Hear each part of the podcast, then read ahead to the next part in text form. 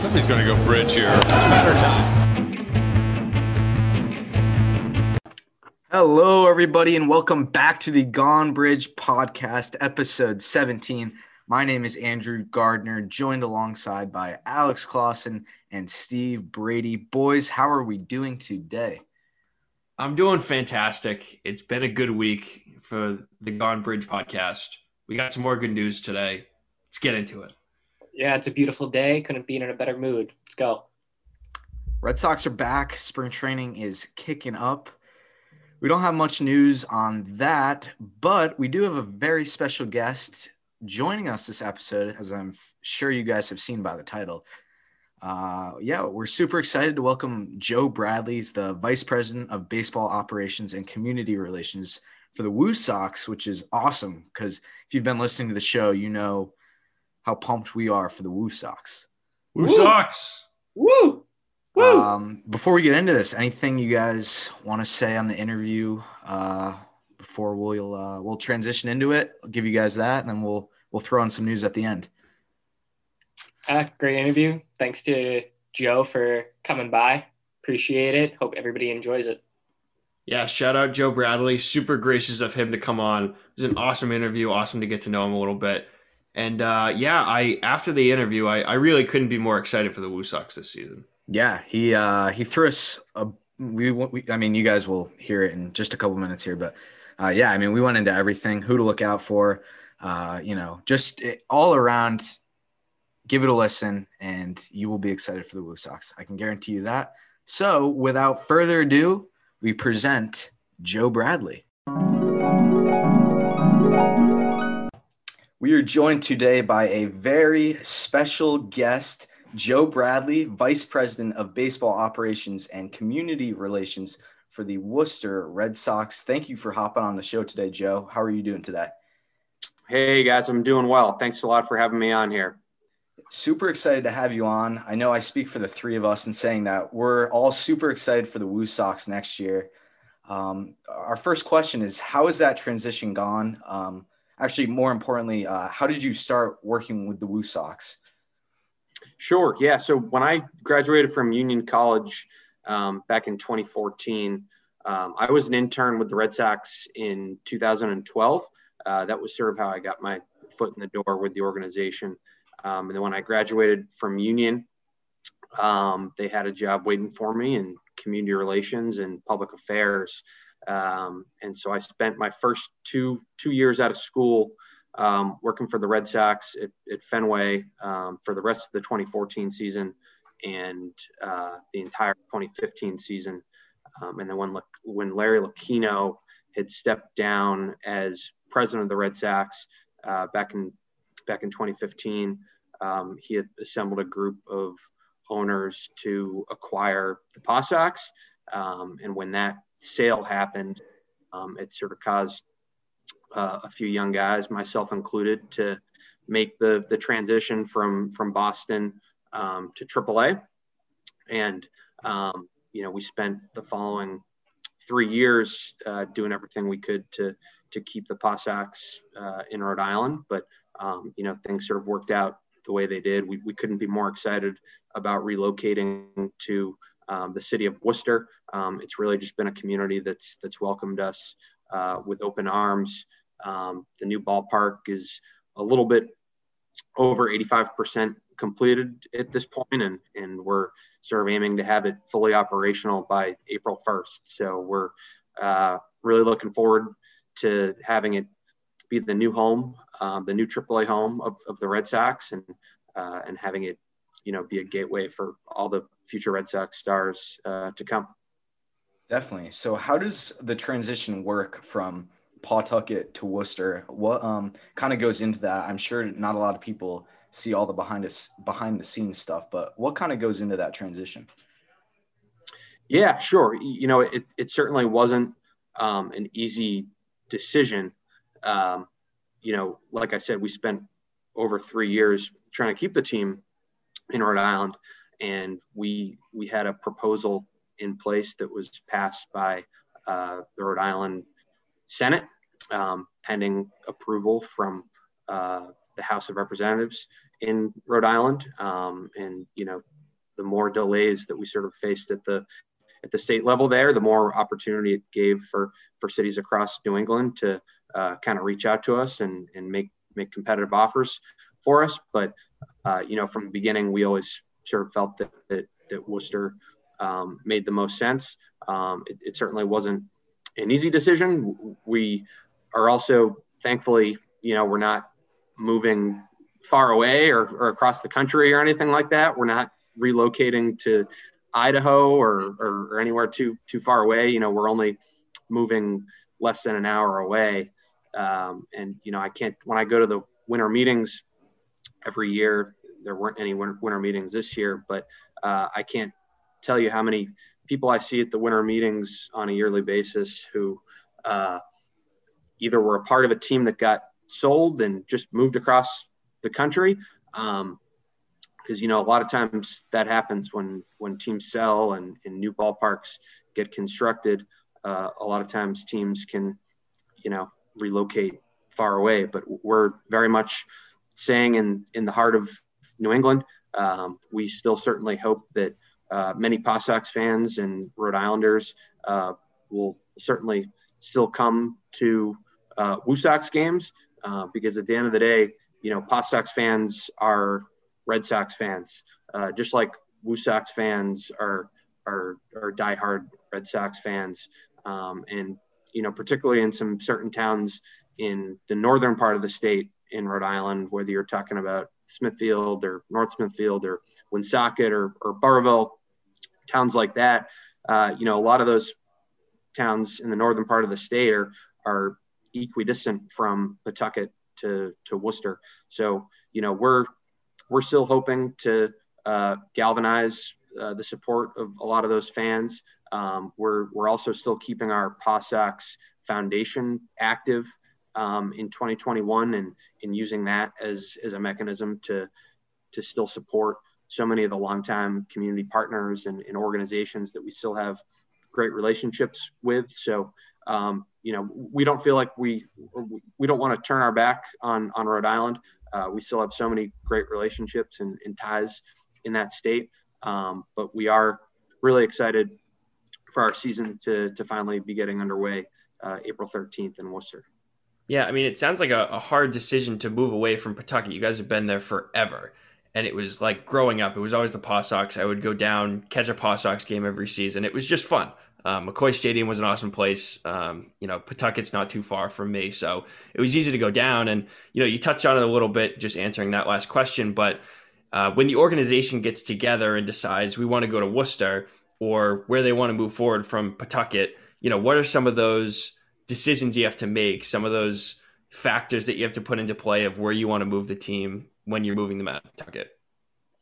Sure. You know, I think I think each each circumstance um, is different, but I, I know with ours, you know, we had a, a, a ballpark in McCoy Stadium uh, that was built on a swamp in in 1942, um, and and certainly had a lot of structural challenges. Um, McCoy Stadium is also located in a part of Pawtucket. You guys have been been to some games. Um, it's it's sort of right dab in the smack of a of a neighborhood and in the new ballpark that we were trying to build in rhode island uh, the proposed site that we had was a bit closer uh, to pawtucket's downtown so uh, a bit closer to city hall um, a bit closer to a uh, commuter rail station that is is going into pawtucket um, soon uh, it also would have been highly visible um, off of, of 95 the interstate.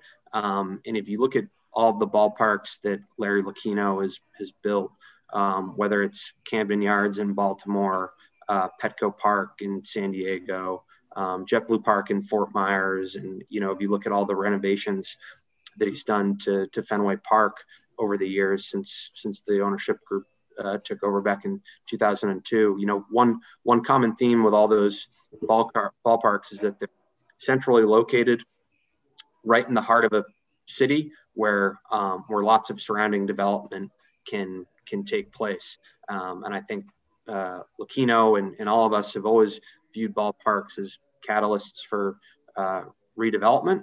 Um, and where we're building this new ballpark in Worcester. It's right in the heart of, of Kelly Square. Um, and, you know, you're already starting to see some of that redevelopment uh, take place, whether it's uh, biotech that's coming in right across the street from Polar Park, hotels. Uh, we have a 350 car parking garage uh, that's going in. And, and so I think one of the things that we're most excited about is uh, to see some of that revitalization um, and all of the, the energy that's going into to Worcester's um, canal district. So um, again, there, there's all sorts of factors that you look at, but you know when we when we were trying to build a new ballpark in Pawtucket, that was that was certainly part of the vision. Um, you know, putting putting a ballpark and building a new ballpark in a place where it can do the most good uh, for a city.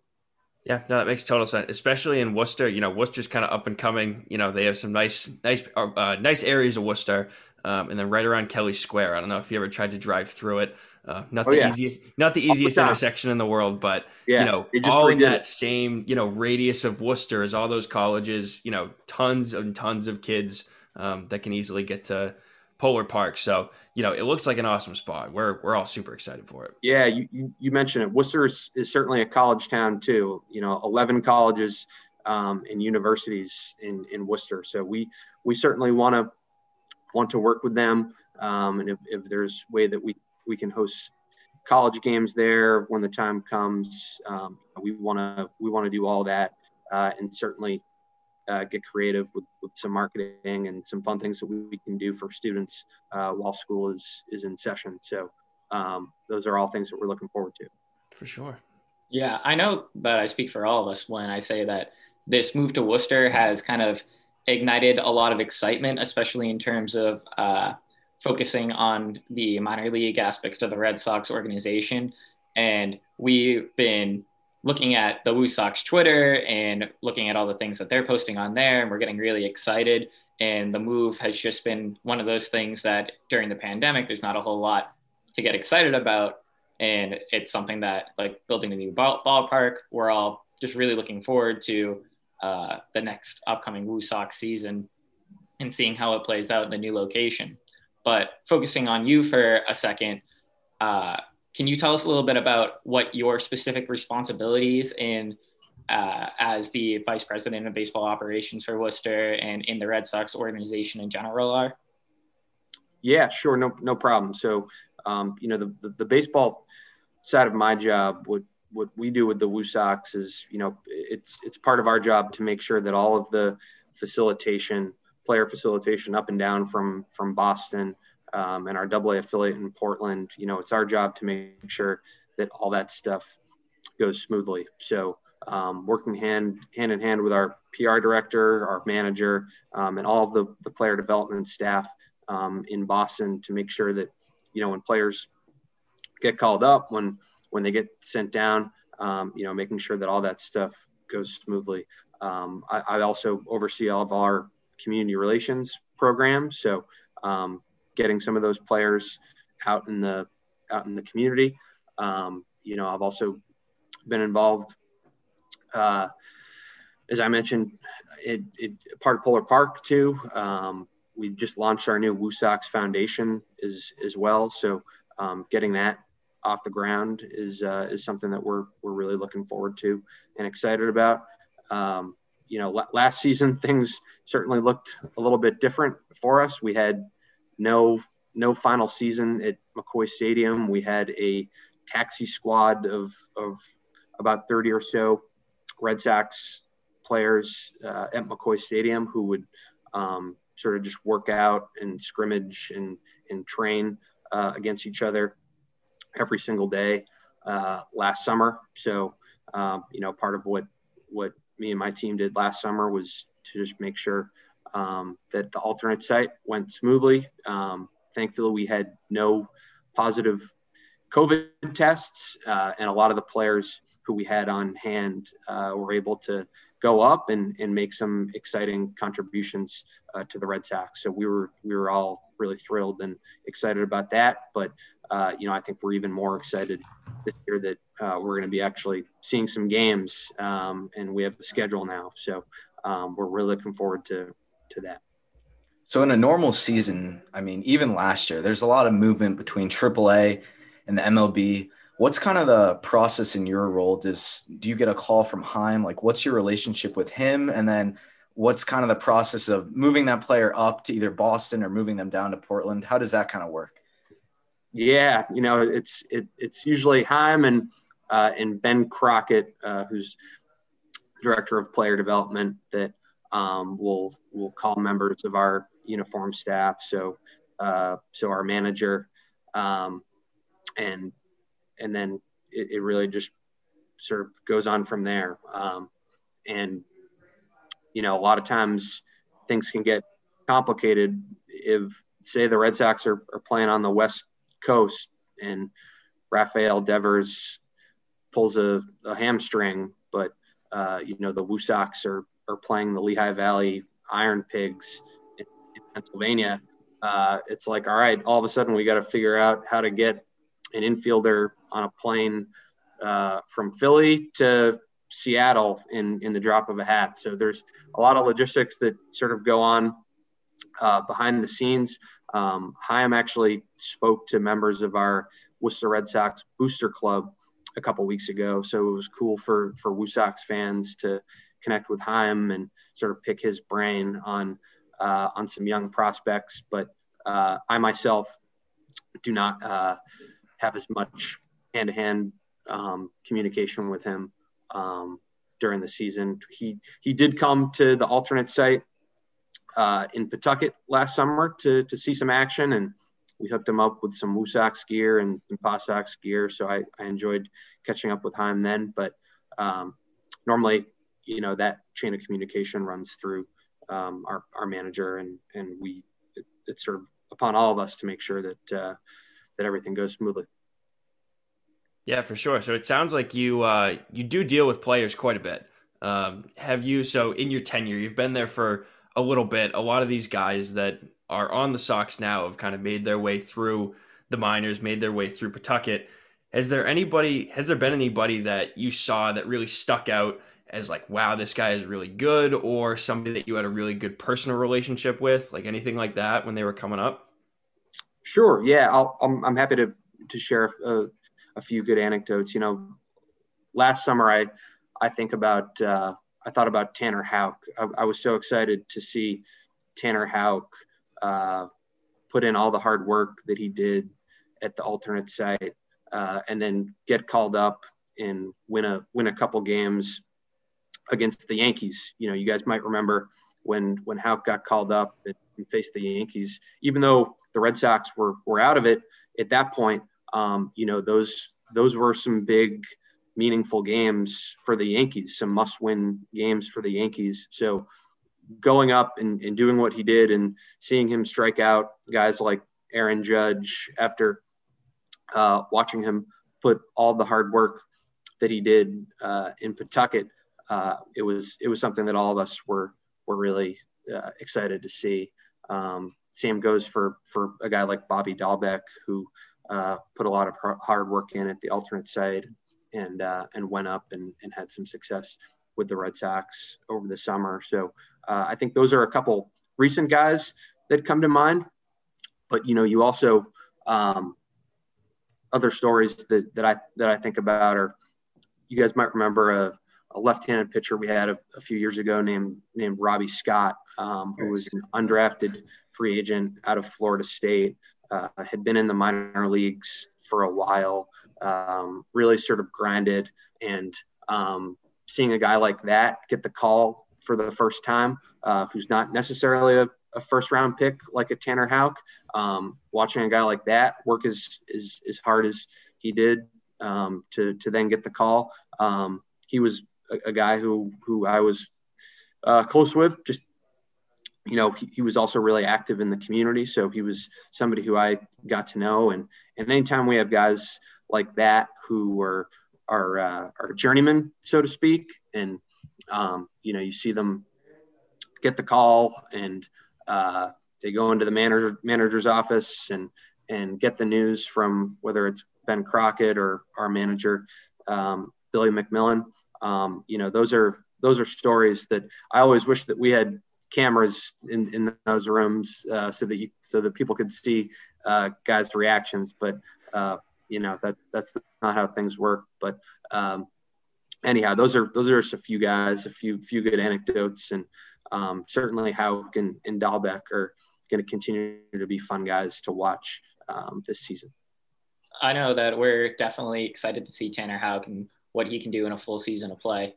And going sort of in the opposite direction of players moving up through the system, uh, what is it like when a established big leaguer needs to come back down for like a rehab assignment or something like that? Is there a special like feeling in the air? How do the other guys on the uh, uh, Pawtucket team at the time and future Woo Sox team handle it? Stuff like that.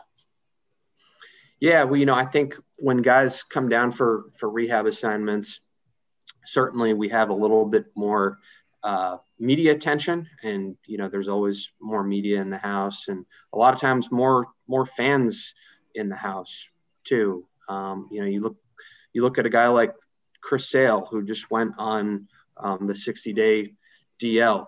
You know that that's a guy who we could easily see in in Worcester at, at some point. Um, on a, on a rehab assignment. But certainly when you do get those rehab guys, I think about um, Devers or, or Xander Bogaerts, um, some other big name players that have that have come through McCoy Stadium over the years on on rehab. David Price, um, you know, certainly there's just more of a, a, buzz in the stadium because they're they're big name players and.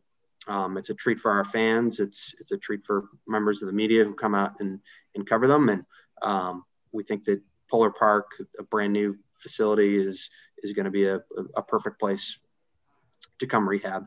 Um, so something we're all looking forward to. So obviously, the last couple years, the Red Sox farm system hasn't been as strong, which obviously has translated into a championship, which is every team's goal.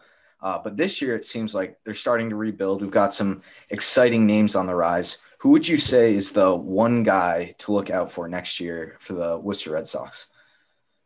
Oof, one. That's that's tough. Or um, three. I mean, you can name a couple. Yeah, yeah, sure. Um, I mentioned the the Zoom chat that uh, that Chaim Bloom had with with members of our uh, Worcester Red Sox booster club, and Jarren Duran uh, was an outfielder who who he was highly touting. Um, and he was another guy who we got to see a lot of at the alternate site last year. Um, an outfielder with a lot of pop who can also run. Um, and we know that he had a really good uh, winter in, in the off season. So he's certainly going to be a guy that, that we'll keep an eye on in, in spring training. And who knows, you know, maybe we'll see him in a, in a Woo Sox jersey. Um, I would say Bryan Mata is a, is a, another pitcher with, with great stuff who's pretty young uh, to look out for. He, he was another guy who we got to see a lot of um, at the alternate at the alternate site. Um, so I think Chaim Bloom as a as a whole has really done a great job of uh, sort of replenishing our our, our farm system, um, and hopefully, you know that that turns out to be. Uh, uh, hopefully, it turns into some more exciting Woo teams for for years to come. We'll we'll see. Yeah, absolutely. I mean, we hear about these guys kind of in the, you know, scouting reports. They're the top guys in the system. You know, they're the guys that you hear about in a couple years that are going to be anchoring rotations or hitting cleanup and stuff like that. Um, but one guy who is unfortunately no longer on the Paw Sox, a fan favorite, Rusney Castillo. Um, you know, do you have anything to say? Like, he kind of hung around Pawtucket. Somebody called him the pride of Pawtucket. Um, kind of stuck, you know did you have much of a relationship with Rusney? You know, how much of how much of a big piece was he for that team? Yeah, Rusney was great. I mean, he he hit over 300 just about every year that he was with us, um, and he he certainly had a bit of a tough um, contract situation, which certainly had an impact on on um, on how much uh, he was able to to contribute in Boston. Um, but I, I only have good things to say about Rusney. Uh, he was certainly one of the best players that we had in Pawtucket over the years. You know, I think that he was honestly good enough to be a fourth outfielder on at least a quarter of, of the major league uh, clubs. But like I said, he he had some. He was in an interesting contract situation, and and uh, we were happy that he was able to uh, latch on up with a team, and I, I believe it was Japan. I, I could be wrong Hmm. um, in the off season, um, and so yeah, we, we certainly wish wish Rusney nothing but the best, and and uh, when he was in Pawtucket, he was he was always a, a, a good guy to deal with, and and like I said, he was one of our one of our best players for for a while. So uh, nothing but good things to say about Rusney. Yeah, we'll definitely miss Rusney. Seeing him in a Paw Sox uniform. Yeah, to uh, pivot a little bit in a different direction, focus back on you for a second. Uh, what has your relationship with baseball looked like throughout your entire life? Did you play growing up? Who were you a fan of? What kind, like what club were you a fan of? Can you tell us a little bit of, about that? Yeah, you know, I, I I did play when I was at Union College. Um, I think my love of baseball actually began with with Mo Vaughn. Uh, Mo Vaughn won the American League MVP in in 1995. He, he was he was sort of like the original Big Papi, and uh, I remember after he won that MVP, I was four or five years old, and that's when I asked my dad to to sign me up for for t-ball, and um, you know that, that was that was sort of the rest is history. That's how I started playing baseball. That was really how I I fell in love with baseball. Uh, my dad was also a, a, Red, a Red Sox season ticket holder with a bunch of his buddies, and so um, you know I remember entering the the draft rooms that he would have with uh, his friends over over their season tickets and helping you know whispering in my dad's ear telling him hey pick pick this yankee game you know pick pick this uh, look you know a national league team is coming to town uh, this weekend. And you know i grew up i grew up biking to to fenway park with my dad uh, to go catch games and you know, I think all those things that's that's sort of how i i fell in love with baseball. Uh, you know i never necessarily knew that i'd be be working in in baseball. Um, that that sort of started when I interned in in uh, in 2012. You know, I think that was sort of uh, that I realized that a career in baseball was was something that I wanted to to pursue, and um, you know, I'm just really excited to uh, to open up Polar Park with with so many of my my colleagues, and uh, so yeah, good good question, but a bit of a bit of a long winded answer. I gotta ask too, though. Uh, what position did you play? You know, it was funny. So I played second base and shortstop uh, all throughout high school. Those were really the two positions that I played my whole life. Um, but when I showed up at Union, um, we had a, a, third baseman who who got injured my freshman year, and I remember going out for the team freshman year, and the third base job was was open, and um, coach just sort of grabbing a bunch of, uh, of people to, to try out for third base, uh, me being one of them. And so I ended up winning the, the third base job. And I, I started there for three years uh, at third before um, moving back over to second base my senior year. Um, when we had a, uh, a second baseman who graduated. Um, and so they, they moved me back over to second and it was kind of like like riding a bike, you know, since I'd played uh, short my whole life. So, uh, did you ever uh, did you ever dabble in the pitching department, or were you always uh, an infield guy? Oh, that was that was ugly. You never wanted to see me on a on a pitcher's mound. Uh, you think? What do you think your fastball topped out at? I oh in little league, that was that that was when my pitching career topped out. I didn't didn't pitch much beyond little league. I'd be I'd be lucky to sniff 80 from a pitcher's mound. All right, yeah, we got a little bet going on the three of us to see if uh, see if any of us can throw ninety. We gotta we gotta train a little bit harder and you know get on the mound a little bit. But you well, know, let me tell you, these two think that they in a year of training can get their fastball up to ninety, and I don't even think they're gonna touch like eighty five. Originally, right, we, we we'll see. We'll we'll have to get the three of you on on the radar gun at Polar Park. So when the time comes, we'll we'll get you out to Worcester and see what we can do. We'd love anytime, that. anytime. Yeah. Um, I've got one other question for you. So, oftentimes, I mean, the Red Sox being a bigger market team, we've seen in the past they make these big blockbuster trades where, you know, Craig Kimbrel, Chris Sale, they'll send a bunch of prospects to another team. um, for a, a, big name established player. Uh, and oftentimes there's uh, like a player to be named later aspect of it.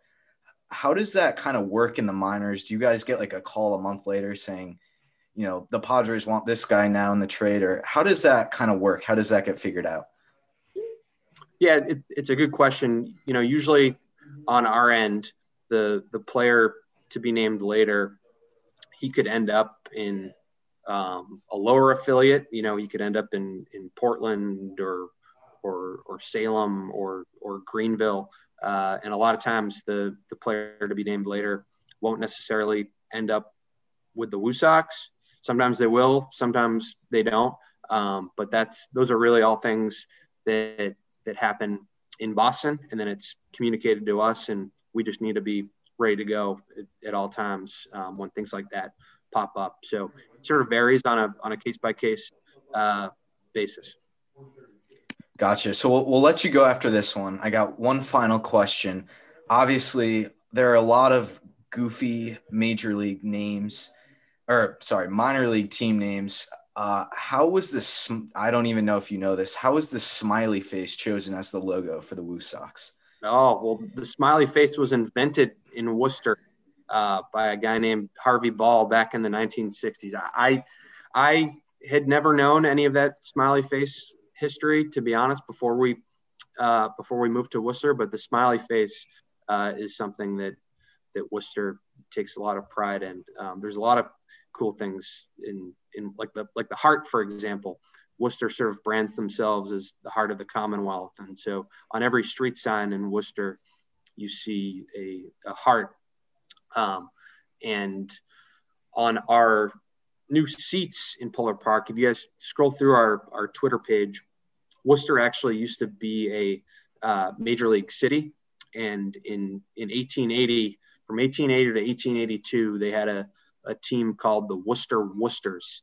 Um, not the most original name. I don't think sports marketing departments were really too much of a thing back then, but uh, but they were called the Worcester Worcesters they had a heart heart shaped logo, and uh, that logo is actually uh, going to be on every every seat in Polar Park on the side. If you if you go through our, our Twitter page, you'll be able to check it out. But Janet Marie Smith and, and our whole design team uh, really did a, a, a, cool job with with that logo. Um, but certainly smiley faces too uh, that you just asked are that's going to be another thing that you're going to see throughout the ballpark. And our mascot is named Smiley Ball as a as a salute to, to Harvey Ball, the, the guy who invented him. So, uh, good question.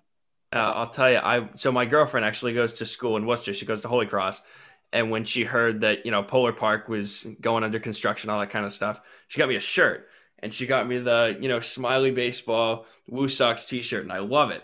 Like the smile, like the logo is fantastic. He's hitting a dinger. He's got the bat. It's just, I love it. Yeah, no, it's and Smiley is a a lefty because here, you know, another fun fact here for you guys.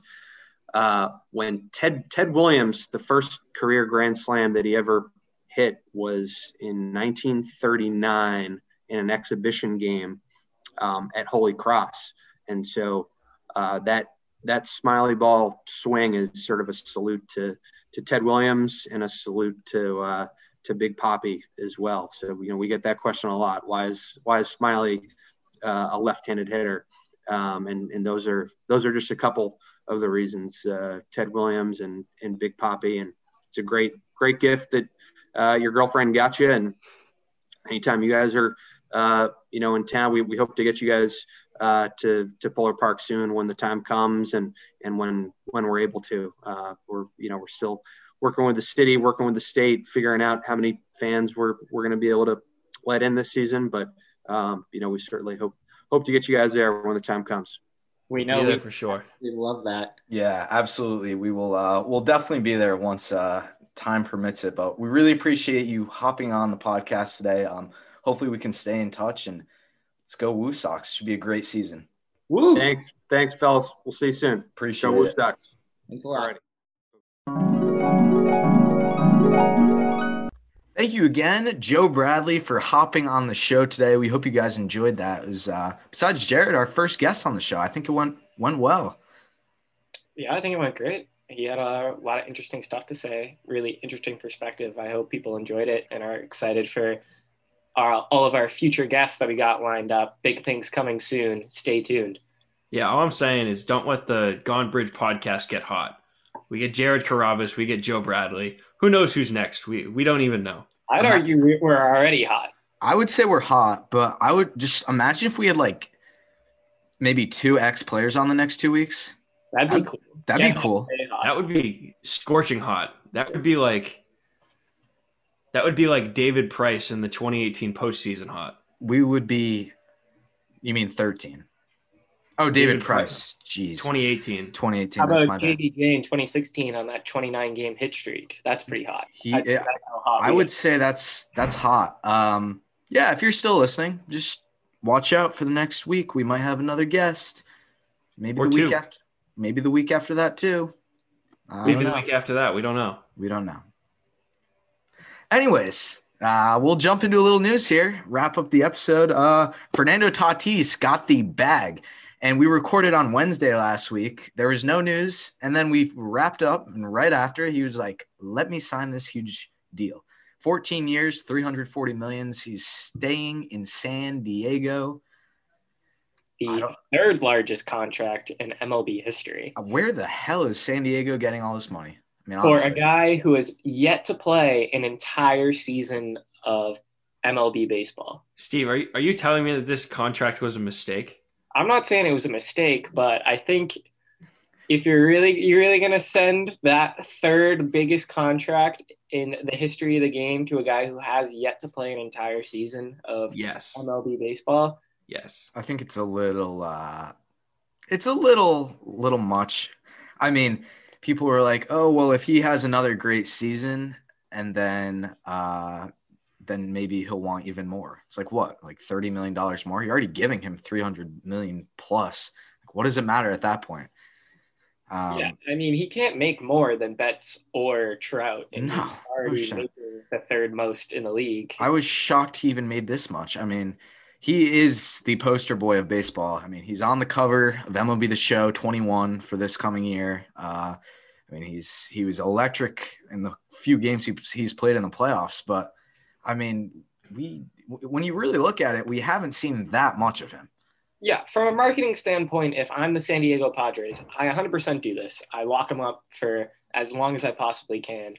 If it takes the biggest contract in the game outside of like the two obvious best players in the league with Mike Trout and Mookie Betts, then hey, that's what it takes.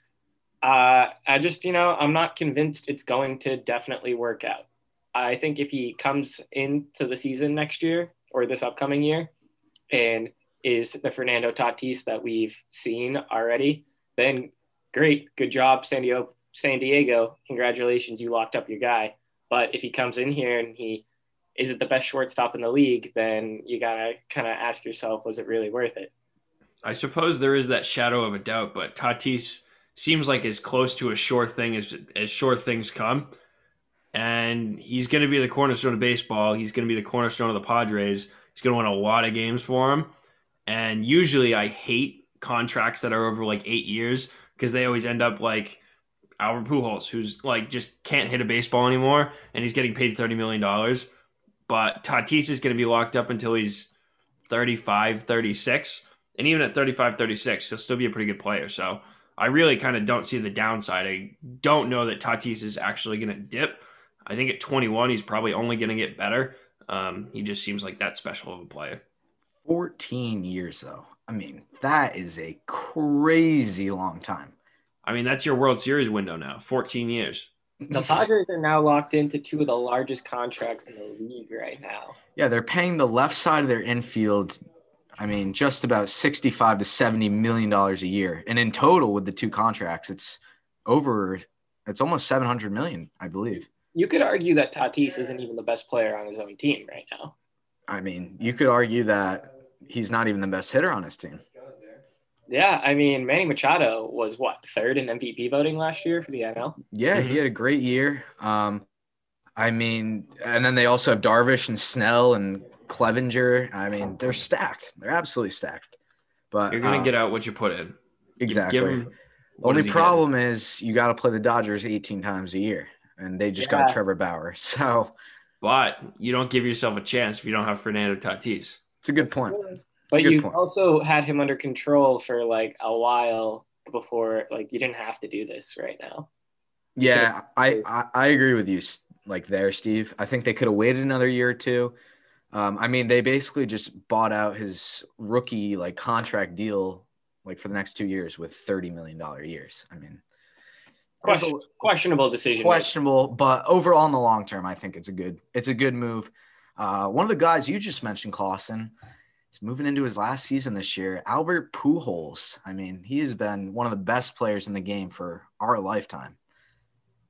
Yeah, unfortunately, like I don't remember his prime years too vividly. He wasn't a guy that I would watch consistently, and because he was in the NL in St. Louis, whatever.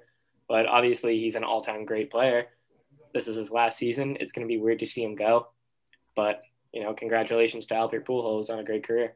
Yeah, ditto here, Steve. The uh, the machine isn't working as well.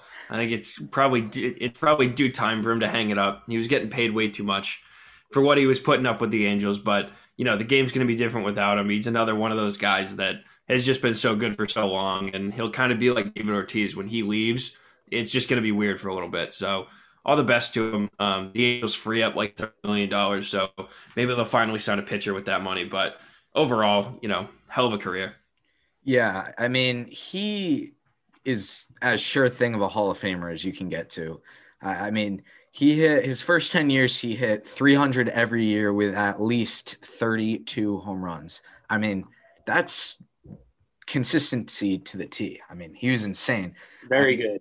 Obviously, he got to the Angels, he got the bag. His numbers tailed off a little bit, but for a while there, I thought that he might catch up to Bonds, the home run race. I mean, he's going to fall Well, Quite short. I mean, yeah, well short. I mean, he's at 662 right now, which is just about 100 away from Bonds. But I mean, there was like, I would say around 2015, 2016, I was like, man, if he's got another five years of 30 home run power, it could happen. But no, he was great to watch. I mean, his Cardinals years, I mean, Steve said it. I didn't watch all of them, but his numbers are just ridiculous. And yeah, the game's not going to be the same without him. Yeah, I mean, good for you guys, Angels fans. Hopefully, this gets you in a position where you can finally be a good team consistently. Yeah, maybe they can sign a pitcher who's above like a number four in the rotation. yeah, That'd be that'd be cool, right? Be cool. Very cool. Um, let's see here. Uh, fans at Fenway Park just announced today. We don't have the exact number, but uh, it's looking like the capacity at uh, like events in Massachusetts is going to be up to around fifty percent. So I don't know what exactly in numbers terms that means for Fenway, but I think uh, I think the boys are going to be at Fenway this year. Yeah, I'm dying to go back to Fenway after not being able to go all last season. So I'm pretty hyped with this news. It just broke like a couple hours ago. Uh, I read an article, and it could just be they opened it up for Gillette, TD Garden, and Fenway, and they the base number they gave out was five thousand. So I assume, I mean, five thousand in Gillette, and five thousand in Fenway, and five thousand in TD Garden is all different because they're all significantly smaller than than each other. Um, but I assume it'll probably be twenty percent capacity at Fenway. So what's that like? Yeah, Six, seven thousand yeah, I fans. was going to say seven to eight, somewhere around there. So that's a pretty good amount of fans. Um, I'll be there. I took a look at tickets. They're expensive as you Yeah, can imagine. Yeah, I was gonna say you got to multiply each ticket like value times five if they're only. it's 11. like seventy five bucks for like nosebleed bleacher seats.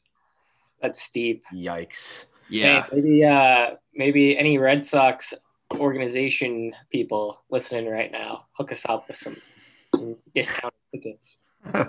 SeatGeek. Um, we would love that. um, yeah, I mean, we're gonna definitely try and get there. I have a feeling the games in like the beginning of the season are gonna be a lot more expensive, but uh, yeah, I'd love to get there. I was actually at Fenway last week. I was traveling through Boston, and uh, I've never been there in the winter. It was so weird. Uh, Did you go in. I asked. I got sh- I got completely shut down. Wait, what do you mean you asked?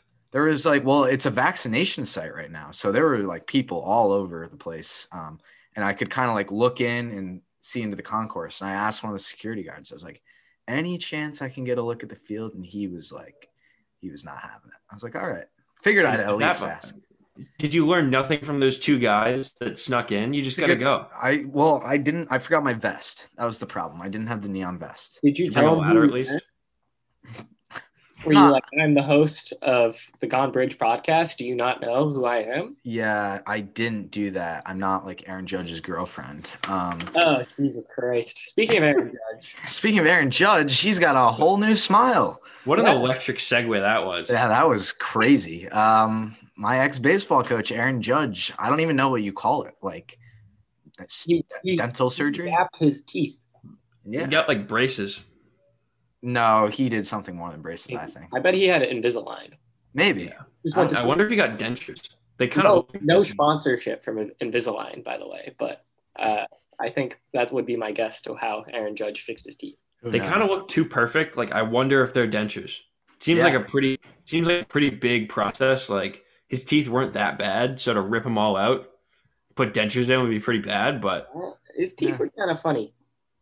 They were, like them. Yeah. they were Added character. Eh, it's okay. Maybe. Fun uh, fact: he he never won a World Series with those teeth. That's a good. It's a good point, Clausen. No one's talking about that. No one is talking about that. Um, I have a feeling that his strikeout numbers are still going to be the same, though, if not worse. yeah, what if he's just really bad after this? Who knows? He'd have to put his teeth apart. Yeah. Um, Punch in the face. yeah, who knows? Well, uh, we got a couple questions here. Ask on bridge. Ask ask who? Ask on bridge. Ask Who? Gone bridge. Oh, I don't know who that is. That's us, dude. That's us. Yeah, that's us. As in the three of us. Yeah. We had people sending questions for us, like specifically. Isn't that That's crazy? nuts. I know. Wait, about what? Well, I'm going to tell you. Oh, okay. Okay. Is it like homework questions, or is it like Um, there were a couple couple homework questions, but we're not Really? gonna. Yeah, we'll do the baseball ones today. All right? All right. Poor kid. Poor kids with their homework questions. Yeah. Somebody should help me with to my homework. All right, Mr. Communications Manager. what are you, dude? I don't even know. I'm accounting. Mm. um, all right. First question comes in from Michael. A perfect qu- question for our from our interview today. Actually, he says, "Which Red Sox prospect do you expect to debut this season, and which one are you most looking forward to?" I guess I'll go first. I think that uh, Durbin Feltman is going to make an appearance. Who's that? Who's that? Durbin Feltman. Dalton Furbush. Yeah, he's got a couple of aliases. Okay. Durbin Feltman officially on the birth certificate. Uh, but yeah, I'm looking forward to. I think he'll come up here for a little while at least. I don't know if he's going to stay up here, but like to see him pitch a little bit out of the pen, see if he can bolster it a little bit. I Mhm. doubt it, honestly. I really, Penn's looking solid. Penn's looking Yeah. solid. I don't, I don't think we even need him. Uh, I don't know if he'd be that much of an upgrade. To be totally honest with you, I think when he gets up here, he's just going to get absolutely shelled. But I want to see it happen. So, shout out Durbin Feltman. I would say the one I'm most looking forward to is definitely Triston Casas, but we're not there quite yet. The one that I'm expecting to come up this year, I would say might be Marcus Wilson, honestly. It's a solid choice. Not that exciting, but I could see it. He Outfielder. done. Yeah, he's an outfielder. It's either going to be him or Duran. I know Clausen's going to talk a little bit more about Duran right here. Yeah, that leads into mine. I'm going to get two birds stoned at once here and just say Jarren Duran is the one that's going to get called up and I'm most excited for just because it makes most sense. We need another outfielder. The dude ripped it up in the Dominican League. I think he was he played for Alex Cora, right? Uh, I don't know. Beats me, I'm man. honestly not sure. I think that they were in the same organization. Anyways, I think he's going to come up and I think he's going to be great. So I'm uh, very looking forward to Jarren Duran. Yeah, definitely excited. I mean, Joe Bradley said the same thing. He's like, "Watch out for Duran." So He and Joe gonna- Bradley. Who do you guys think is going to be guys. our outfield in opening day? That's a good question. Um, honestly, this is kind of crazy to say. I think it really depends on if uh, who we're facing is a left or right-handed pitcher. Actually, I who, think Verdugo is pretty set in center. Yeah. Who do we play on opening day? We play Baltimore. Now, I You're- couldn't tell you. Now, I couldn't tell you who Baltimore's number one is. That's the problem. Felix, Felix Hernandez? Hernandez, maybe. Uh, definitely not. Not Felix. Uh, maybe is John Means still on the team? Yeah, it might be John Means. I'm I'm gonna say we face a lefty. I'm gonna say from left to right. Um, geez, this is interesting. I'm gonna say Renfroe in left, Bold. Verdugo in center, and Marwin Gonzalez in right. No, I got Franchy left. Dougie. Franchy and left. Wow. Yeah. Dougie Whoa. in center and Hunter and, and right. Huh. Yeah. I don't think it really matters where you put them. I feel like they're all going to have to get over a learning curve. Yeah, I, Wait. I do. Wait, why aren't we starting the Killer Bees on opening day? Because None of them exist anymore. They Yikes. hate Boston. That hurts. Boston killed the bees. Boston killed Seriously. Killers. Uh, that hurts. Hurts all over again. The other question we have this week comes in from Jack. He said, if you had 100 fandom points to allocate to the teams you root for across all sports, giving more to the ones you care about, how would it go? Very wordy question, but I'll try to explain it. So, if you had 100 points, and let's say you root for the Red Sox, Bruins, Celtics, and Patriots, you know, how would you allocate them in terms of I like this team the most? See, when we received this question like a week or two ago, my answer probably would have been different. But the way that the Celtics have been playing as of late makes me sad and not want to give them any points. And actually, watching the Bruins game where they were playing on Lake Tahoe, that that bumped them up a little bit on my stock. My stock That was pretty sick. That was awesome. Except for the fact where the ice was like melting for that first game. They were like, wait, the sun melts the ice? Yeah, that was it was pretty funny to watch Gary Bettman try and fight the ice. Or try and fight the sun. Dude, Bruins scored three goals in like 90 seconds that game. Pastrnak is good at hockey. Yeah, good at good at puck. I, my favorite part of that was when they all walked in with their pit vipers on and 90s tracksuits. That was awesome. That was electric. Anyways, uh, answering the question for me, I would say Red Sox 50. I would say Devils and Patriots both 20 and Celtics 10. Okay. I would Actually, say yeah. Oh, yeah, I'll roll with that. Sox and Patriots both at 40. Give 15 to the Celtics, and I'll go five Bruins. I watch the Bruins when they're good. Bruins have been good. So I watch the Bruins. Probably give Sox, I don't know, 40. Sounds about right. It's a comfortable number for me. Uh, probably go Patriots, 30. I'm going to go Celtics. You can have, you can still have 20 right now, but you're real close to getting none. You're real close. And I'll give the Bruins 10. It's Shout out to the Revolution too. You get none, but like good job to make the playoffs last year. I used to be a New, yeah. used to be a New York Red Bulls fan back in like fourth grade. I wonder how they're doing. If you got any Probably MLS well. fans in here, hit us up. What's up? Probably not well. I don't. MLS soccer does not do well. It's it's definitely soccer. I'll tell you that. Um, all right, we'll close out the ninth here. Um, yeah, Clausen, you want to start? Can't wait to be back at Fenway. Wait, wait. You got any notes, Clausen? Uh, this is I'm gonna tie it in. All right. I just can't wait to be back at Fenway. Um, I can't wait to just unload my wallet into John Henry's pocket and spend ninety dollars on those bleeds, and then you know sixty dollars at the concessions and forty bucks to get home by train. So it's gonna be great. My uh, my banker's not gonna be too happy, but you know what? You only live once.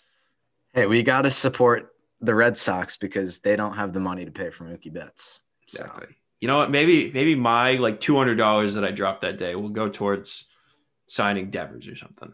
yeah, that's a good point. Don't you wonder if one of the dollars you spent at Fenway was like contributed to a man's salary? Definitely No, has. I'm, I'm gonna think so. I would hope. I would certainly hope so. The amount of money I've dropped there over the years. Yeah.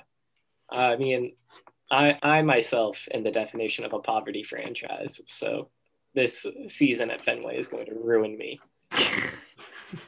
Um, the only thing I got, which I mean, is basically an open discussion, real quick. We got a new logo. Oh yeah. Yeah, You know, Shout out to Shane. Shout out Shane from Wild Chat Sports. He uh, hooked us up with a professional artist and got that drawn up. It looks pretty sweet, a lot more Oh. official. Oh, wait a minute. We also got to mention this. Um, we have been invited to a fantasy baseball league. Mm, Everybody who's participating in said league has a baseball podcast. Um, it is being run. Hold on one second. by Sunday League. Yeah, by the Sunday League podcast. Shout out to them. There's like 15 or so podcasts uh, from varying from fan bases from like the Padres to the Angels, pretty much covers the entire thing. So uh, we're gonna probably in the future have a little bit of like a five minute segment updating you guys on the league, what's going on, stuff like that. So also shout out to the Pesky Pole podcast, also in that league. We're gonna absolutely ruin you, dude. So uh, he's coming in straight last, dog. You do not want to know what's coming. stay tuned for that. Yeah, we got a lot of excited, a lot of exciting things coming these next few weeks. Red Sox first spring training game is on Sunday, and uh, yeah, Gone Bridge is a whole new look. Um, it's about it. Pretty. Uh, we we're just excited. We're excited for the season. We got some great guests today uh, lined up for the future. So don't uh, don't let us get any hotter. I don't. Th- I don't see how we possibly could. I don't think we could. All I'm saying is, if the Red Sox get this hot, it's going to be uh, a long season for everybody else. Section 10 gets Chaim, we get Joe Bradley. Section 10 gets D- Dustin Pedroia. Who knows who we get next week? Buddy, Yeah. you don't want to see who we have next week. Uh, Game over. Anyways, We'll give you a hint. We'll give you a hint. Uh, he has three. What is he? Three names, kind of. I don't know. You'll figure it out. What? Three- Three for the Red Sox. he definitely He did plays play baseball. He plays knows how to baseball. Both of them played baseball. Uh, I'll give you a hint. They were both on. We have a. Yeah, both of the players were both on the 2010 team. So Could be David Ortiz. Could be Manny Ramirez. could also be like Jeremy Hermida. Could be. Who? Exactly. Um, anyways, we appreciate everybody listening to Gone Bridge. As always, uh, check us out on Apple Podcasts, Spotify, Google Podcasts, wherever you find your podcast. Uh, we love getting reviews on Apple Podcast. Uh, follow us on Instagram at Gone Bridge Podcast and follow us on Twitter at Gone Bridge. And also, you know, the DMs, the questions, we appreciate those. And we'll be back next week with our first player on the pod for episode 18. See ya.